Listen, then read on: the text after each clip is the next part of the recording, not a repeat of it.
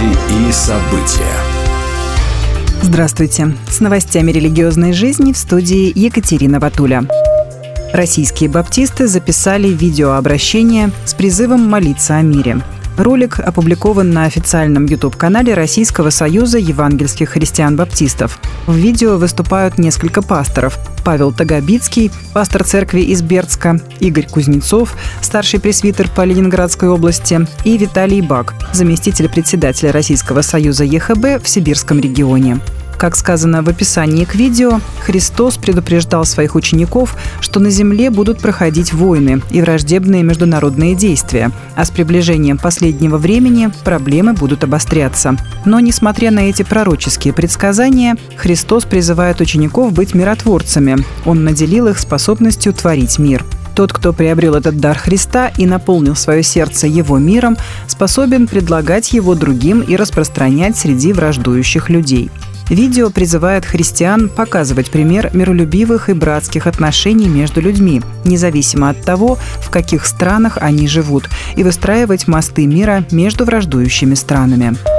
Небольшая сельская церковь Анеха Bible Church на западе США в штате Вашингтон уже более 50 лет выращивает пшеницу на своем поле, чтобы поддерживать миссии по всему миру. С 1965 года прихожане церкви пожертвовали на нужды миссий почти полтора миллиона долларов, сообщает Christianity Today. На протяжении десятилетий небольшая сельская община превращала урожай зерновых в средства для финансирования международного служения поле на востоке штата Вашингтон, где прихожане выращивают урожай для поддержки миссионеров, превратилось в огромное миссионерское поле в разных частях мира, на котором благовестники делятся любовью Христа. Так, церковь, состоящая из 74 членов, расположенная посреди бескрайних пшеничных полей в 80 милях к югу от Спокена, смогла пожертвовать на нужды миссий 1,4 миллиона долларов.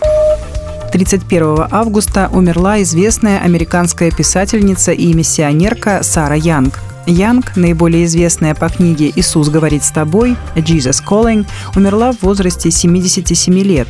Она страдала болезнью Лайма и другими хроническими заболеваниями, которые иногда вынуждали ее оставаться в своей комнате по 20 часов в день. Сара Янг была членом пресвитерианской церкви, где ее муж Стивен был рукоположенным служителем. Пара служила миссионерами в Японии и Австралии.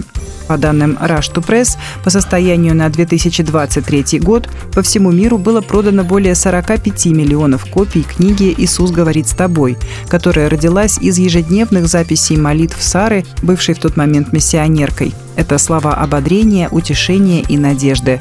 Слова, позволившие Саре постоянно осознавать присутствие Божье и радоваться Его миру. Черногории 2 сентября прошла крупнейшая детская православная ассамблея Черногорско-Приморской митрополии Сербского патриархата. В мероприятии приняли участие более двух тысяч детей.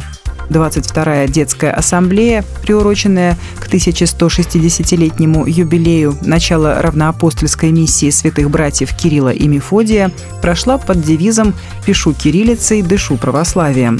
В числе мероприятий на церемонии открытия был показан спектакль «Церковь в 13 картинках», хореографические и песенные номера, показ фильмов об истории происхождения кириллицы и миссии святых братьев по созданию алфавита завершилась программа выступлением детского хора «Единство». Особенностью проведения ассамблеи в этом году, как сообщают организаторы, стала реализованная при помощи большого количества реквизита выставка «Галактика кириллицы», которая расположилась в пяти локациях перед Цетинским монастырем.